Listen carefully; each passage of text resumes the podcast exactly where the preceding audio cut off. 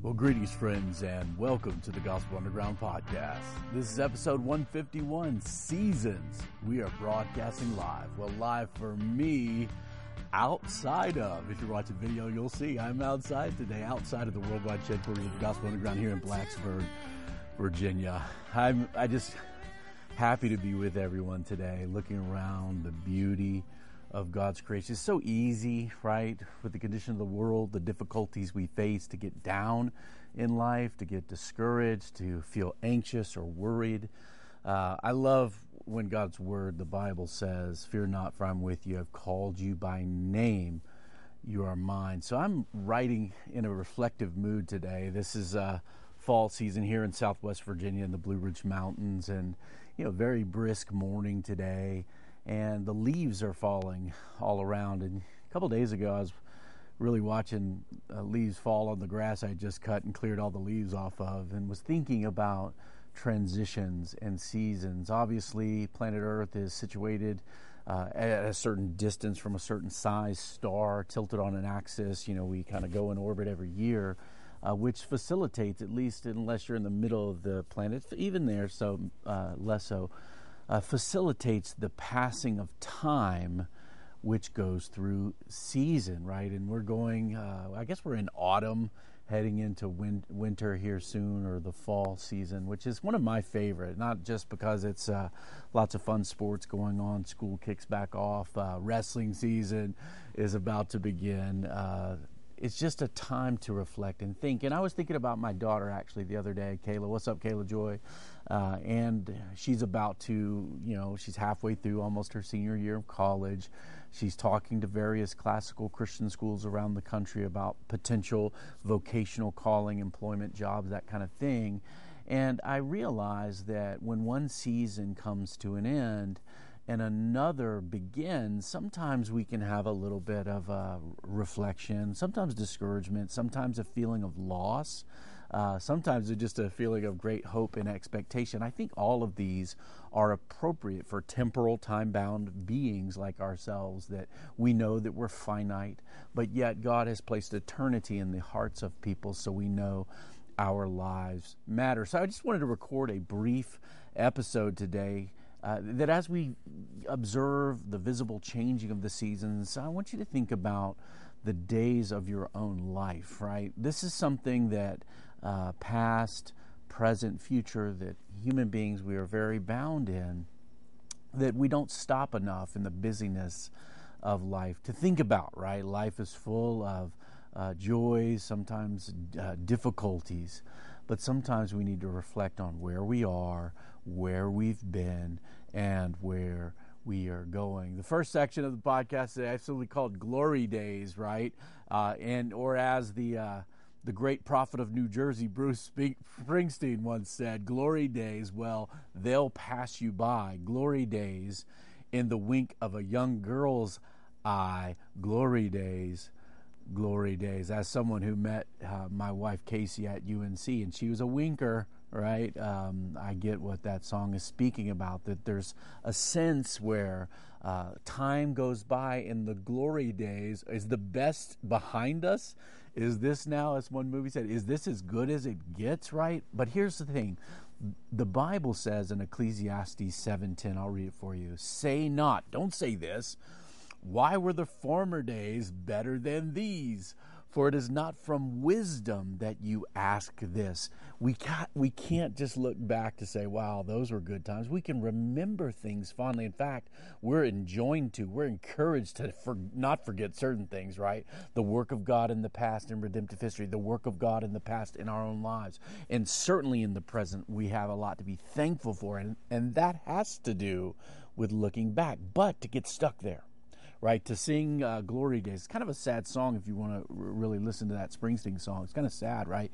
Uh, the, the best days were like in high school or something. So this is why wisdom says, uh, wait, why was, why was it better before? Well, we live today and we live forward towards that day. And so we want to be conscious that we don't get stuck in glory days. Now, I want you to think for a moment about lost days or days that can go by and they never come back again.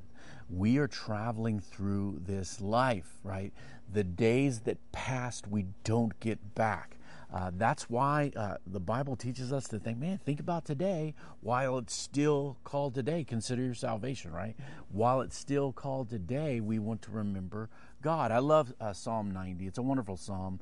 It's a great time for us to, uh, here on the podcast to read this psalm. It says, Lord, you have been our dwelling place in all generations. For the, for the mountains were brought forth, or ever formed the earth and the world from everlasting to la- everlasting. You are God, right? That our reflection on our days should begin with the one who made us. You return man to dust Return, O children of man, for a thousand years in your sight are as but yesterday when it is past, or as by a watch in the night. You sweep them away as a flood, like a dream, like grass that is renewed in the morning. In the morning it flourishes and is renewed, in the evening it fades and withers.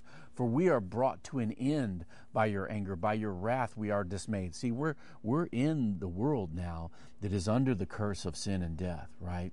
And our lives are quickly moving by. They pass by. And so this psalm, let me slip down to the end here. This psalm ends in light of, right, God's wrath, in light of our lives being created by Him, in light of our days passing through and being lost to us life matters all the more. This is Psalm 90, verse 12. So teach us, O God, teach us to number our days, that we might get a heart of wisdom. Return, O Lord, how long? Have pity on your servants. Satisfy us in the morning with your steadfast love, that we may rejoice and be glad all of our days. Make us glad for as many days you have afflicted us, and as for many years as we have seen evil. Let your work be shown to your servants and your glorious power to their children. And here's the thing, guys let the favor of the Lord our God be upon us and establish the work of our hands.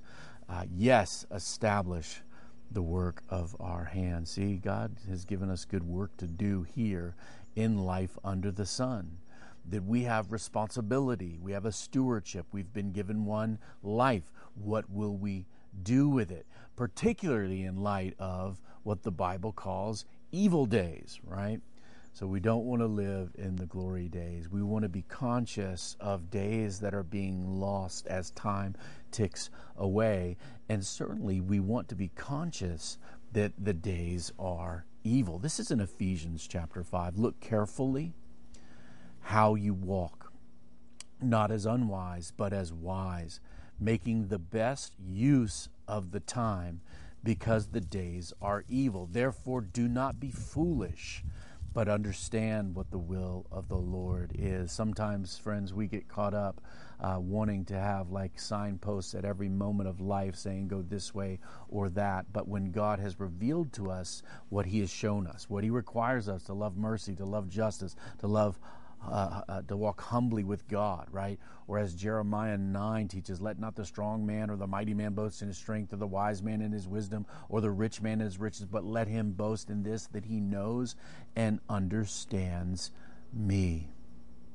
That in the evil days, when the world around us is clamoring about for every sort of thing, fighting for the finite resources of the earth, destroying one another and being destroyed, we can forget God and we can forget purpose. That we've been put on the earth as image of God to rule and reign this domain with Him, as male and female, complementing together one another, building families, building lives, learning about God's creation and world for the good of others and the glory of God. In the evil days, you can't forget purpose. Why? We're back to our own finite nature. Man, I'm thinking about my oldest graduating college. I'm cutting my yard, my back hurts more than it used to. I realize that my own life, right? Maybe, I don't know, maybe I'll get to a 100. Maybe I'll drop a hundo in the world. Maybe not, probably not. Um, I'll be 51 next month. What does that mean? Well, it means that some of my days are gone. Certainly the glory days are. And I still have purpose now. Why? Because what is coming is deeply related to the kingdom of heaven, the rule and reign of God Himself. In conclusion, I want to read you a little bit out of Ecclesiastes 12. This whole chapter is worth your time. Whole book, man. It's one of my favorite books philosophically because it's crying out, man, I've tried all this stuff, tried to make meaning and purpose and temp, you know, uh, permanence out of life and tried money and ladies and power and all this stuff, right? This is kind of speaking with the imagery of King Solomon. Um, but yet he, he, comes back to this vanity of vanities, or some translations, meaningless, meaningless. Uh, the Hebrew word there means empty, empty, like a puff of smoke that's here and gone tomorrow. If we trust to all those things in our days under the sun, in our seasons of life, what will it really mean in the end? Well, it means nothing unless God set eternity in our hearts, unless under the sun we get a word from outside of the sun, uh, and even I might say from the Son of God, that the Creator Himself would infuse our story with life, purpose, and meaning. This is in Ecclesiastes 12.